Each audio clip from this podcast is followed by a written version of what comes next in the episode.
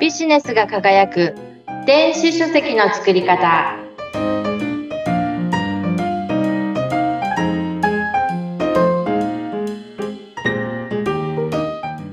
こんにちは。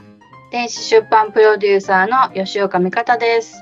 アシスタントの織出健一です。よろしくお願いします。はい、よろしくお願いします。前回は味方さん、電子書籍の可能性というか、僕はもう物語とか何か自伝とか字ばっかり書いてあるのが本、電子書籍だと思ってたんですけども、前回は書、あの、習習字っていうか筆で書く、ああいったものを載せたりとか、あと、写真を載せるってこう、思い出出版っていうんですか？そういう形で、非常にこう、いろんな形で使うか、使うことができるっていうのを聞いて、あそういう世界なんだと思ったんですけれども、そんなにやっぱりこう、電子書籍の世界っていうのは、ま、窓口が広いっていうか、誰でも出版できるっていうことなんですか？そうですね。誰でも出版できますし、本屋さんに行って売ってる本はほとんど電子出版できるっていうふうに思っていいですね。で、前回織出さんとお話しした後に、何が電子出版できないかなっていうふうに考えてみました。はい、はい。で、なんだろう、小説もできるし、絵本もできるし、普通のビジネス本はもちろんできるし、と思って、うんで、一つ、あ、これは無理だなっていうのがあったんです。はい、はい。それは、あの、飛び出す絵本。あ、それは無理だ。画面からはまだ、今の技術ではまだちょっと飛び出してこないですもんね。ひょっとしたらものすごくお金をかければ、ホロスコープみたいのがね、出てくるような電子出版できるのかもしれないんですけれども、うん私は見たことないです。ああ、飛び出すのは無理か。でも、でも、あのー音が鳴るとかっていうのはできるんですか？できます。できます。っていうか、音が鳴るところに飛ばすっていう感じですかね。例えば、クリックをしたら、えー音が鳴るとか、クリックをしたら動画が流れるとか、うん。そういうことはできます。うーん。じゃあ、あの、普通の紙の本って言われるような、ああいうものとはまたちょっと違った本のスタイルになっていきますね。そういうのを使っていくとね。そうですね。新しいものが作れますねう。ーん。電子ならではの発想でうん。作ることができますね。へえ。まあそういうものってなかなかこう、作ろうとこう思思わないと、こう発想ができないじゃないですか。で、こうちょっと電子書籍って難しいかななんて思ったりもするんですけれどね。そのあたりどうですか、えー電子書籍自体はすごく簡単にできるんですね。うん。まあ、今お話ししたみたいに、ここを押したらこの音が出てみたいな企画を考えるのは、まあ、なかなか斬新なアイデアではあるのでね、うんうん。あのー私も実際にそういう本ってあまり見たことがないので、うん。えー音声とか動画が流れるっていうのは経験がありますけれども、うん。えーその企画を考えるっていうのは、ちょっと特殊かもしれないですね。そういうことを考える方っていうのは。うんただ、普通の、あの、文章の本であったり、イラストの本であったりっていうのを作るのは、本当に、あの、簡単です。へえ。で、その電子書籍って、どうやって読んだらいいかっていうのもちょっとわからない人もいると思うんですけども、やっぱり専用のね、あの、機械、よく見かけますよね。で、本屋さん行くと電子書籍読むならこういったものありますよっていうような、まあ、専用の機械っていうか、ああいうものでないと読めないものなんですか？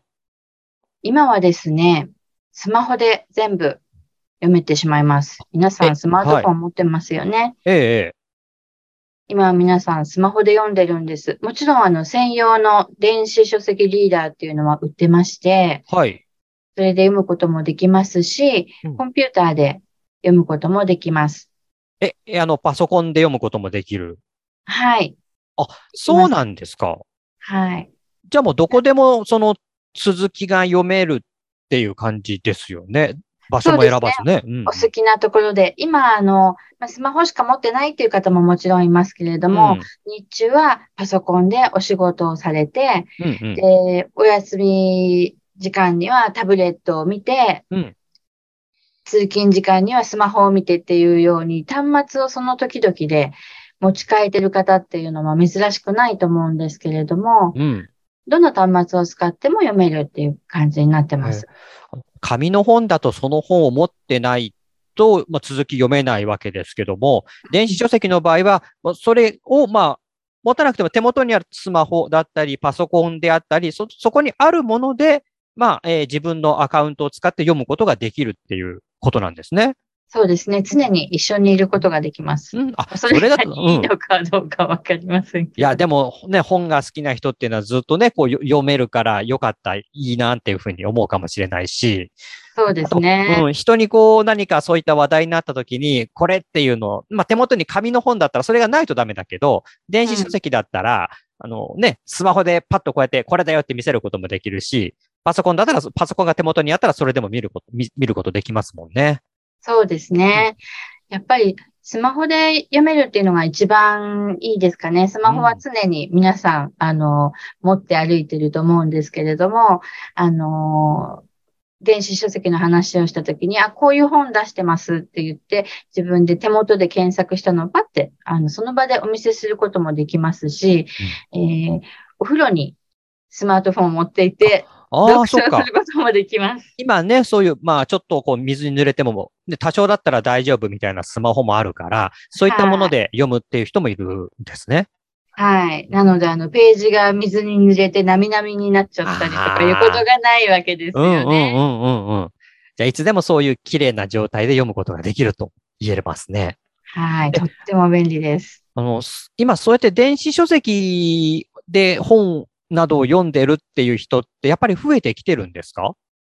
増えてきてますね。あの、とっても増えてきてます。うん、電子、やっぱりでも本は、やっぱり紙で読みたいっていう人がすごく多いんですよね。うんうんうん、まあ、紙が支配してきた世界ですから、うん、電子書籍っていうのはいくら便利になったとはいえ、まだまだ新参者なわけですよね。うんうんうんうん、なので、本だけは紙で読みたいっていう方が依然とすごく多い世界ではあるんですけれども、うん、あの、徐々にやっぱり増えてきています。うんうん、でコロナになってから、あの、ユーザー数というんですか、ね、電子書籍を読む人、買って読む人っていうのがものすごく増えたんですよね。うん、で、まあそれはお店に行けなくなったっていう、書店に行くことができなくなった時期ってありますよね、ロックダウン。えー、ロックダウンじゃないですね。外出自粛ですよね。はい、自粛で。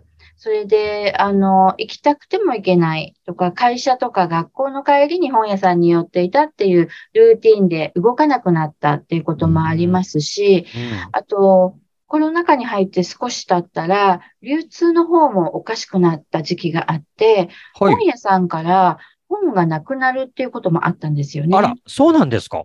思ったように買いたい本が売ってない時期っていうのもありましたし、それはあの、実際アマゾンでも、あの、紙の本が売ってない時期っていうのがあったんですよ。そうなんだ。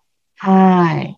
なので、今まで通りいかないっていう状況になった時に、それでもやっぱり本は読みたい、読まなければいけないっていう人ももちろんいらっしゃるので、うん、電子書籍にまあ、乗り換えるというか、その時に初めて買われるようになった方がすごく多かったんですよね。じゃあ、その、まあ、紙の本もね、もちろんいいものだって分かってる人も、あれ？電子書籍もいいんじゃないの？なんていうことにちょっと気づき始めた時期ではあるんですね。そうですね。悪くないなっていうふうに思う方が増えたはずです。これだったらちょっと使ってみ、電子書籍で読んでみようかな、使ってみようかなって人が増えてきてるし、じゃあ、ますます今後、増えていく状況ではあるんですね。電子書籍の世界ってね。はい。はい、まだまだ、あの、読む人が増えたとはいえ、市場はやっぱり紙の方が優勢なんですね。うんうんうん、でもこれからどんどんどんどん増えていくと思うので、まさに右肩上がりの業界ではあります。うん、うん、で、そういった右肩上がりの電子書籍に、まあ、自分も出版ができるっていうのがすごいですよね。電子書籍の世界ってね。そうですね、うん、そこの世界に参入できるわけなので、うん、読む方がどんどんこれから増えていくわけですから、うん、あの出版するっていうのは大きなチャンスが眠ってますね。え、それってあれですか？あの、自分でその電子出版出したときに、電子書籍を出したときに、と、特別なところに置かれたりするんですが、他のその書店に流通している本と同じようなところにこう置かれるんですか？そのあたりどうなんですか？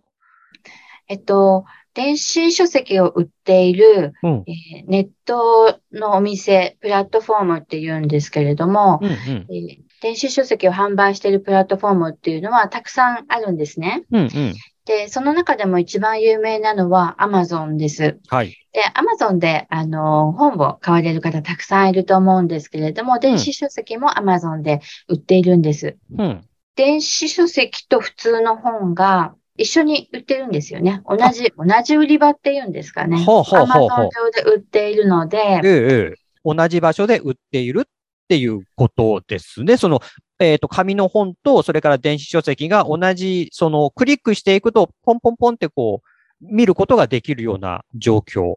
ということはですよ。あの、何か僕がこれについて知りたいなと思ったときに、どんな本があるかなと思って、こうクリックしていきますよね。おすすめの本とか関連本とか。っていう時に、はい、いつの間にかその電子書籍の方を見ていて、あれ？この人、なんか書いてあること面白そうだなっていうような、じゃあ、ちょっと買ってみようかなってことになって、それが、例えば、えー、電子書籍を出したばっかりの人っていうか、まあ、初めて出した人の本であるっていうこともあったりするんです。まあ、有名そうでないって関係なく同じところに並んでるっていうことなんですね。そうですね。あの、普通の本屋さんと同じようなイメージえいただけるといいですね。じゃあ何かのタイミングで、あの、誰かに買ってもらえるっていうこともやっぱあるんですね。もちろんです。あの、本屋、えーえっ、ー、と、例えば Amazon でしたら、その、売るための場所なので、うんうん、ユーザーは物を買うためにやってきますので、え買われることもあるというよりは、買ってもらうために販売しているっていう形ですね。じゃあもうほあの出版すれば、誰かが買ってくれる可能性もあるということだ。あの、知り合いだけじゃなくってね、全く知らない人も買ってくれる可能性もあるっていう。もちろんです。へえ、やっぱ夢が広がってきますね。夢が広がりますよ。ねえ。思いもよらない人が手に取ってくれるわけですから。うん。あ、じゃあ何かその、思いもよらない人が買って、ひょっとしたら思いもよらない展開になって、例えば何、えー、ちょっとお話聞いてみたいですとか、こんなことできませんか？みたいな、そういうお仕事の話にもつながっていく可能性もあるってことですか？